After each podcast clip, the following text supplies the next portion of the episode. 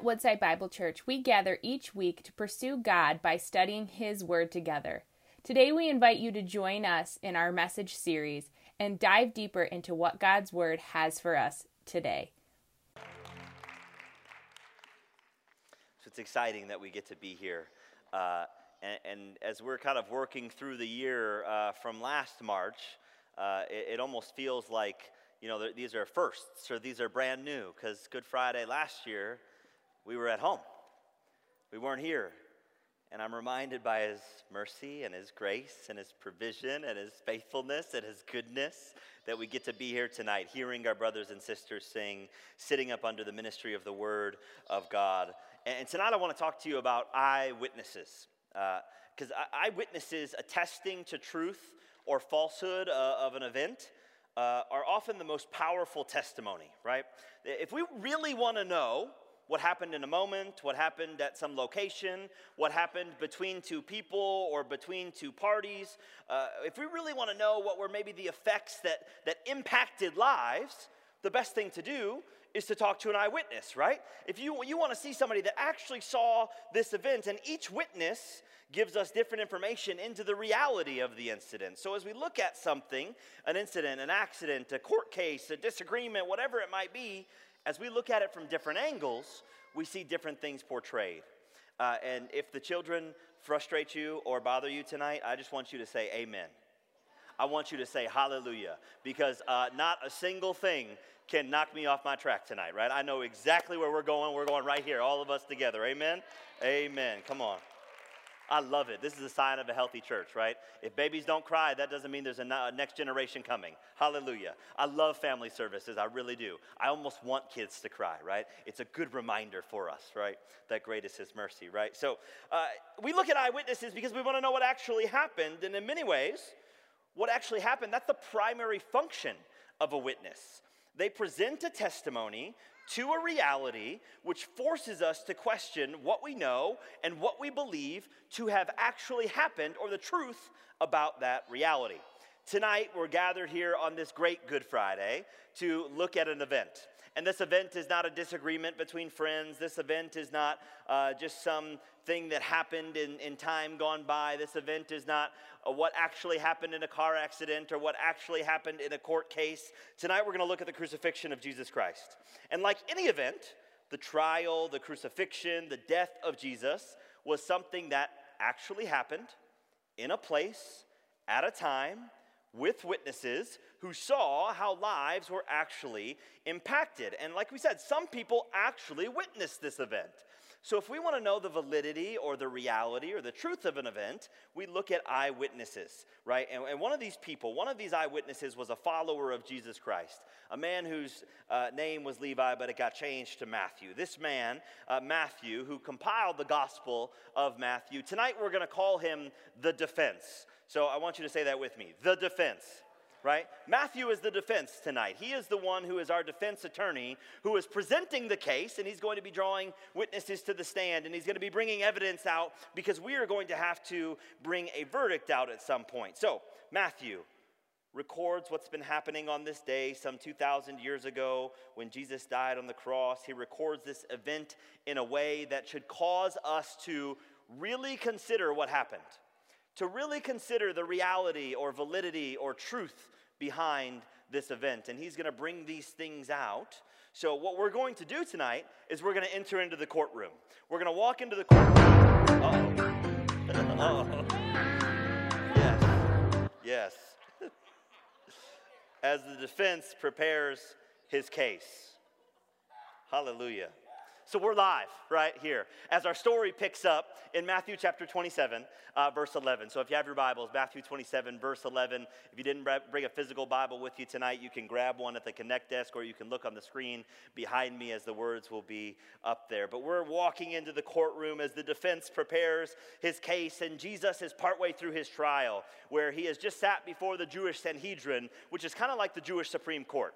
So he went there, but now he's going to the actual governing authority. He's sitting up under the actual judge that can uh, determine whether or not he's innocent or guilty. So we see him standing before Pilate now. That's where we pick up this case. And the question that we all have to answer tonight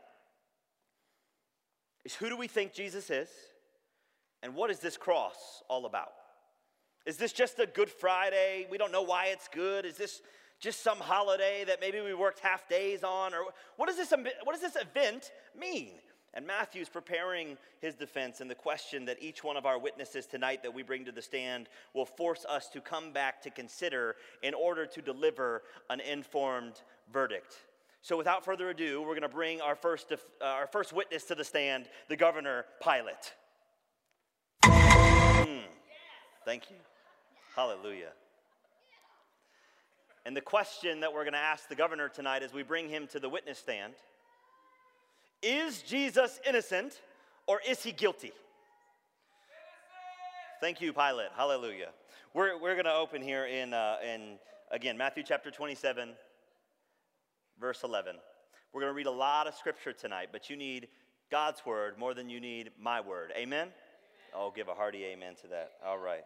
Matthew 27, starting in verse 11, as we have Pilate on the witness stand. Now Jesus stood before the governor and the governor asked him, Are you the king of the Jews? Jesus says, You have said so.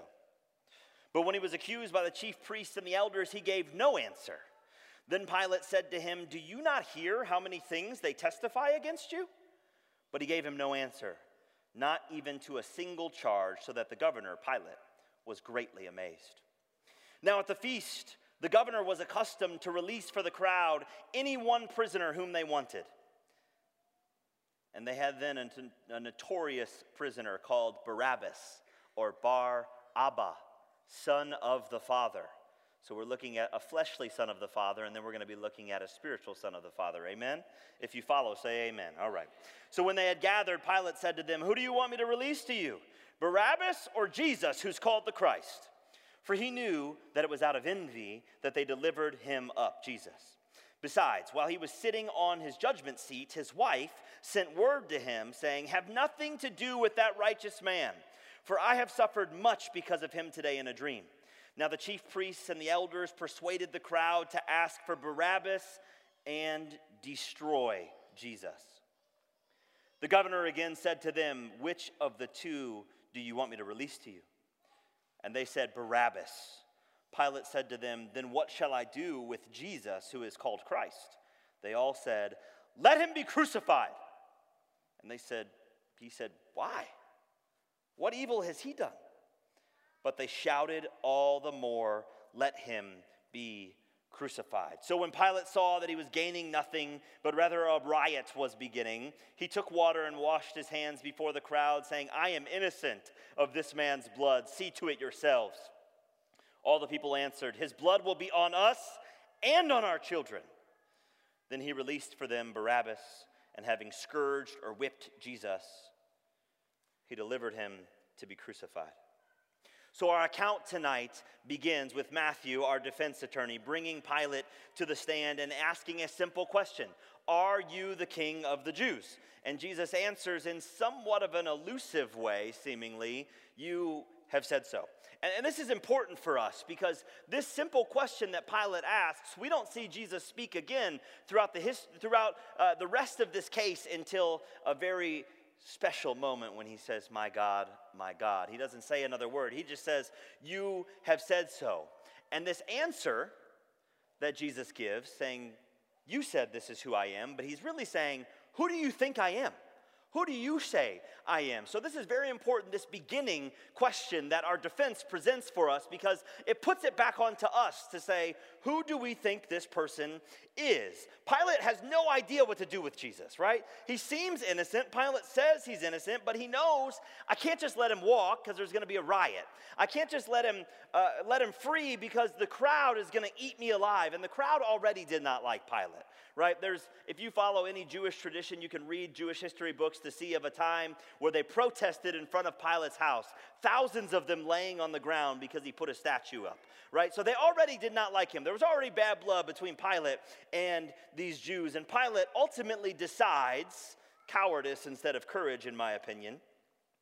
He decides to let the crowd choose between releasing Jesus or releasing Barabbas, a known murderer and a known rioter. Again, the Son of the Father, Bar Abba, or the Son of Man himself, Jesus Christ. And they say, Give us the murderer. Give us the rioter. And, and Pilate certainly has to be thinking at this time there's no way they want this guy back on the street. There's no way they're going to ask for this guy to come back when they've got this innocent one here. But I know why they brought him here. They brought him here because they're envious of him. They brought him here because they're jealous of him. They brought him here because they also don't know what to do with him. But this crowd, which we're going to get to later, is relentless. And they call for Barabbas to be released. And he comes out. And then Jesus Christ is delivered up to be crucified. And here in the story of Pilate, we find our first question that we have to address Is Jesus innocent or is Jesus guilty? Ultimately, we're going to have to decide for ourselves who is this Jesus and what is this cross all about? And Pilate, our first witness that we brought to the stand, clearly declares Jesus is innocent. Yet the crowd wants him to be crucified, wants him to be murdered. Multiple times, Pilate attests to Jesus' innocence. But the crowd won't listen. They predetermine Jesus' guilt. The witness of Pilate forces us again to ask these questions. And with every witness that is drawn to the stand, we have questions we have to answer. Because if you haven't figured out already, you're the jury tonight. The defense attorney is making his case to you, bringing witnesses to the stand. And you're going to have to make a determination. You're going to have to render a verdict at the end of this case, at the end of the defense's case. that When he gets to his final argument, you are going to have to make a determination. Is he innocent or is he guilty? And the question we're ultimately going to answer tonight is Do you believe the crucified Jesus is truly the Son of God, the King? As he's being delivered over for crucifixion, this question is on our minds and our hearts. And this is where the story of the first witness ends. Now, the defense, Matthew, brought this first witness and sees innocence being determined. And then he now draws a second witness to the stand, a group of soldiers. Hallelujah. Loud. It's supposed to be, it's for effect. Listen for it, Judah. You got to listen real careful. Don't talk, just listen. Amen? Amen. We'll see how far that goes. The question we're going to ask the soldiers as we put them on the witness stand is Is Jesus a criminal or is Jesus a king?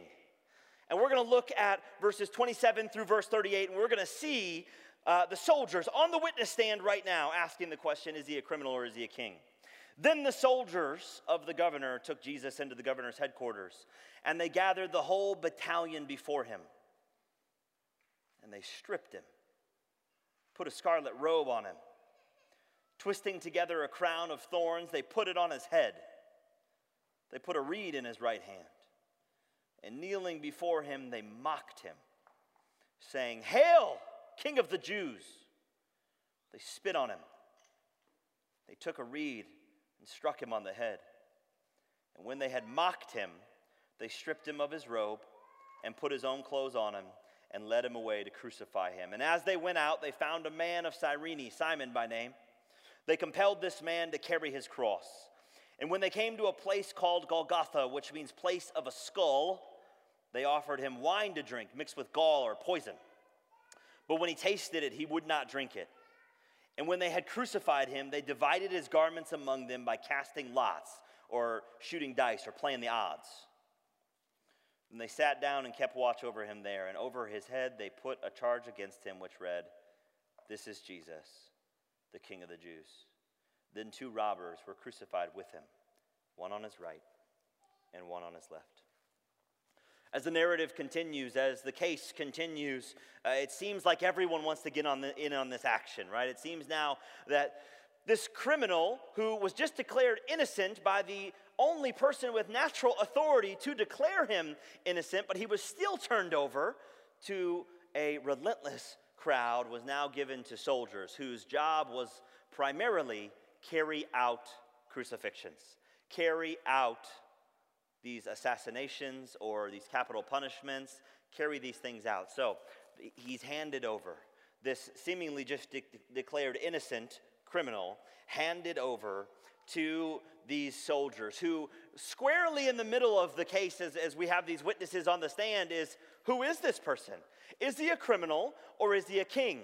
And this irony that the defense presents here is they treat him like a king and they hold a mock coronation ceremony, mocking him as though he thinks he could be king. How dare he approach Caesar like that? They put a crown on his head. They put a scepter, although it was a reed, in his hand. They put a robe on him and they, they hold this mock ceremony and they say, Hail, King of the Jews. And it's clear the soldiers believe that they know in their minds who Jesus is.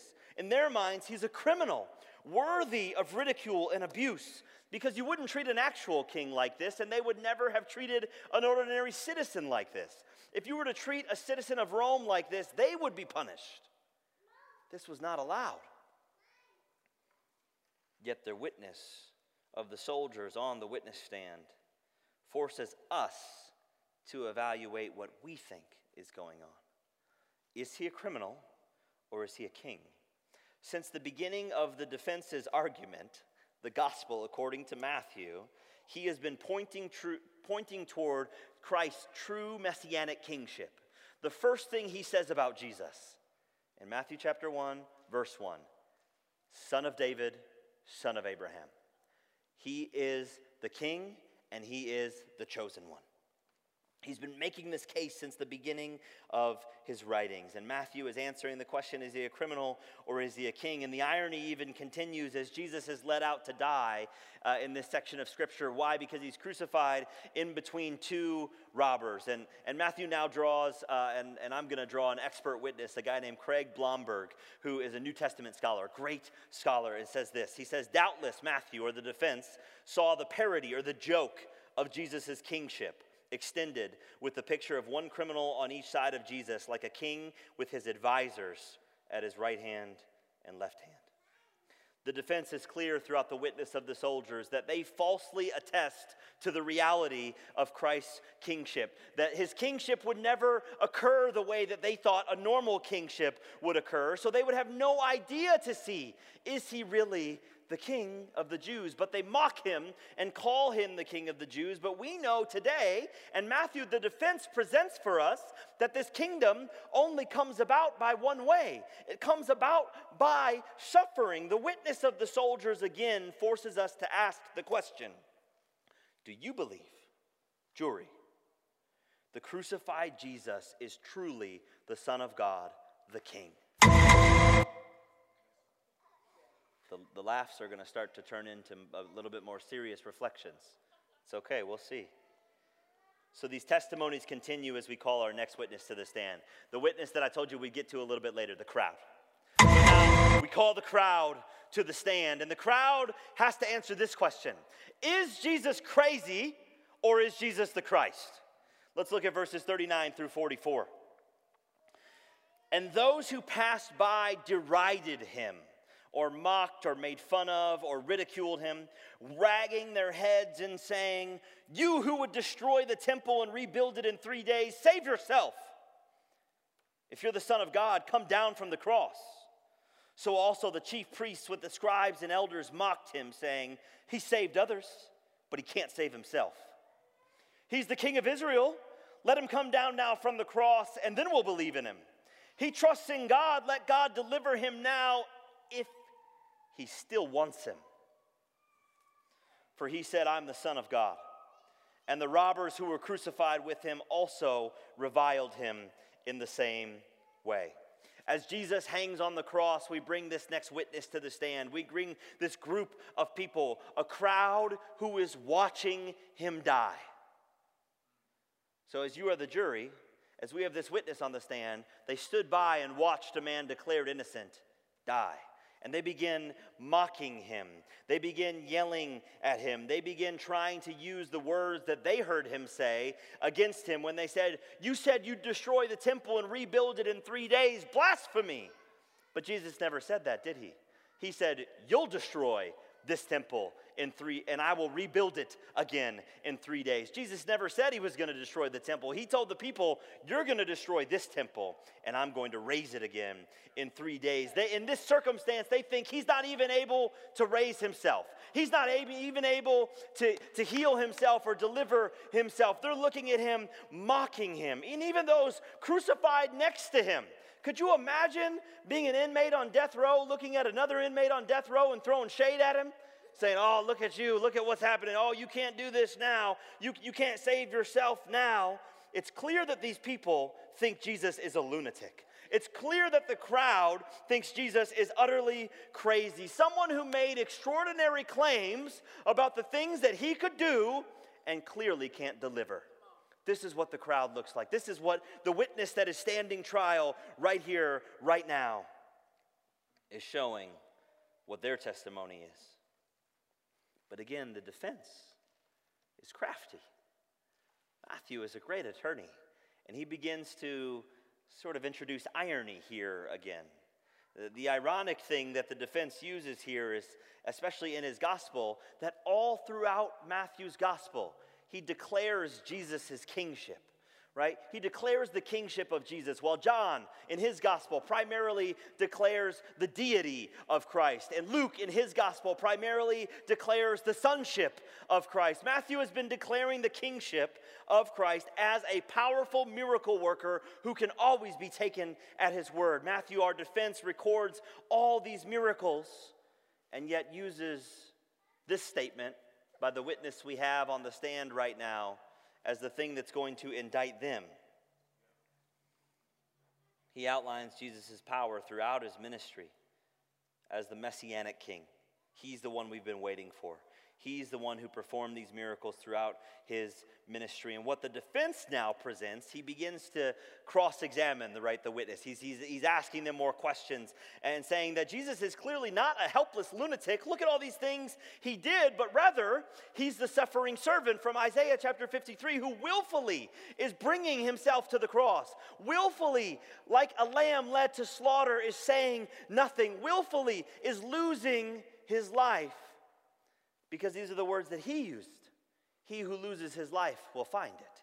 He who loses his life will save it. So, as we look at the testimony of the witness of the crowd, is he crazy or is he the Christ? We have to ask and answer the question do you believe? The crucified Jesus is truly the Son of God, the King. The defense shows us these witnesses that all bring testimony to the question that we're ultimately going to have to deliver an informed and wise verdict to at the end of this trial. He shows us what he believes are the answers to all of these questions as he now presents his closing argument, as he delivers this final piece of missing evidence, right? That there's this evidence that has been out there, and, and then at the last moment, this evidence comes in and this is the piece of evidence that's going to crack the case as we look at the cross. Now, from the sixth hour, there was darkness all over the land until the ninth hour. At about the ninth hour, Jesus cried out with a loud voice, saying, Eli, Eli, lema sabachthani. That is, my God, my God, why have you forsaken me?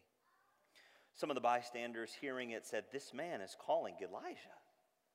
And one of them at once ran and took a sponge, filled it with sour wine or poison again, painkiller, to put it on the reed and gave it to him to drink.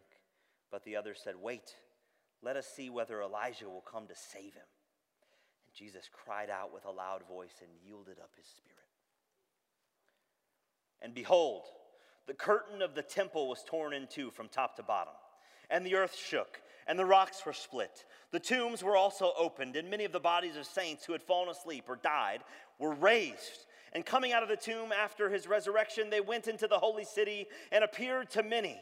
When the centurion, who was an officer in the army, and those who were with him, keeping watch over Jesus, they saw the earthquake and what took place, and they were filled with awe and said, Truly, this man was the Son of God. So, this final scene, this final piece of evidence, as we are here right now as the jury who have to make an informed decision, we're going to have to deliver a verdict of is this Jesus who he said he was? Is this truly the Son of God? Is this truly a king? And this scene pre- presents, again, this final piece of evidence, this cross of Christ. Hallelujah, right? It presents Jesus on this cross of Christ, quoting David in Psalm 22, saying, My God, my God, why have you forsaken me? Why have you left me? Because he cannot be a party to sin. And Jesus is taking your sin and the sins of those whom he said, Forgive them. Jesus is up there bearing all of the iniquity of the world, bearing all the iniquity of every murderer, of every insurrectionist, of every person who has ever committed any sin, any crime, even a little one to the most heinous of them. And he makes one final cry, yields up his spirit. In another gospel accounts, he says, It's done. It's finished. It is accomplished. What I came to do is accomplished. But this piece of evidence is very compelling for our case. It's necessary for our verdict because on this cross, as his life expires, as he yields up his own spirit, some crazy things start to happen. Some things that eyewitnesses saw that as this man dies, the entire land goes dark from the sixth hour to the ninth hour. From 12 p.m. to 3 p.m. is what that meant. And there is no chance of a solar eclipse because this was at the Passover. It was a full lunar cycle. There's no chance that this could have been some sort of uh, ecological phenomenon, that it is the bright sun shining in the middle of the day and the whole world goes dark. Clearly, there's something different about this man. Next, the curtain in the temple separating the Holy of the Holies, the place that only the high priest could go to access the presence of the living God, rips in half from top to bottom. Something that no human being could have done because this curtain was 60 feet tall, 30 feet wide, and four inches thick. No man could have done that. No conspiracy could have caused a curtain like that to rip in half. And then there's a significant earthquake. And then, this is the thing that always gets me for people who an eyewitness account saw this, and people still don't believe in Jesus. People were raised from the dead, saints raised from the dead, holy people who went back into Jerusalem and testified and said, I'm, I'm raised from the dead now. Why? Because the king is here, because the king has come. So, for the defense, each of these events, with this final piece of evidence right here, attest to the fact that something is clearly very important going on. Something is cosmically undeniable going on. And as nature itself attests to the significance of Jesus' death, and amid all these events, there's a group of people who recognize that it is through the death of Jesus that reveals who he truly is. That this, this lieutenant or this officer in the army sees all this happening and says, Truly, this man was the Son of God. That this was no ordinary death. That they were accustomed to death. They were soldiers. They were executioners. They would have seen crucifixions happen. They've seen many people breathe their last breath, and not, never before has this happened, but it's revealing something very important. That they are seeing what they likely believe as heaven's wrath that this man declared himself to be the Son of God, and now he dies. Now, not only he dies, we kill him, and all this stuff starts to happen. That this man, this Jesus, this promised Messiah, this unique Son of God and true, true King, is most clearly seen in his death. And as we've been looking at for a couple of weeks on last Sunday, your actions reveal your identity. On Wednesday, if you were here with us, your trouble reveals your song. The cross reveals Jesus as the Son of God. The soldiers only confess what the cross is revealing. We didn't even need to bring them up here as testimony or as witnesses on the witness stand. They, they testify to something that is already happening. We see what is happening on the cross. We see these cosmic, undeniable things happening. We see that He is the Son of God, the true King, and His kingdom is being revealed, and something is happening that has never happened before. And this kingdom, it is born not of military might or media popularity or po- political power or prowess. This kingdom has been born through a suffering servant who has gone to the cross to die for the the sins of many. And it is through this cross that Christ, as the most ruling king of all time, defeats all other kings, all other thrones, all other kingdoms, all other powers. And he's revealed as the Son of God, not in spite of the cross, but precisely through the cross. The witnesses of this declare truly this man, Jesus, is the Son of God. But this centurion's statement, I don't think we understand what that would have meant for him. When he said that, that meant he was now destined to die as well. Because if someone else other than Caesar is the Son of God, confessed by a military power, the sentence is death. Because Caesar was the Son of God, according to the Roman Empire. So now an officer in the army says, Truly, this man is the Son of God, not Caesar, not anyone else. And this centurion's confession, this centurion's statement, not only affirms Jesus as the Son of God, but it's also an invitation for us to respond to the reality of the cross. As you have sat in the courtroom, as the defense has prepared his case and delivered the closing argument through the missing piece of evidence, the cross of Jesus Christ, the centurion who saw it all, an eyewitness, says, Truly, this man Jesus was the Son of God. So he's made his case, he's brought his witnesses. He's given us evidence, and it's led us to the point to see that this cross reveals Jesus as the Son of God. And that for us right now, as we make our closing argument, Jesus is the innocent King. He is the sinless one who went to the cross for the sins of every single one of us for the sins of all humanity. He is the one who laid down his perfect life as a substitute for sinful human beings. He is the true king, condemned by the injustice of the world to die a criminal's death so that you and I might be set free from our bondage of sin. So, again, when the gospel is presented, you can't do nothing. Either you choose to accept it or reject it. There is no passive, oh, yeah, that's a nice story. No, you are the jury right now. You can't be a conscientious objector at this point. You have to either vote is he the Son of God or isn't he? You yourself have to deliver a verdict tonight. And there is no majority rule tonight. Hallelujah. Right? It is your verdict alone that affirms what you believe about this man, about this king. We're called to respond by confessing this truth ourselves. So, as we reflect on the eyewitnesses' accounts, as we reflect of those we have brought up to the witness stand, of the piece of evidence that has been introduced, as you know in your heart, perhaps I, perhaps I am a sinner. Perhaps I wasn't there 2,000 years ago, but I held Jesus on that cross. Perhaps I didn't say it with my own voice, but my actions shout day after day Crucify him!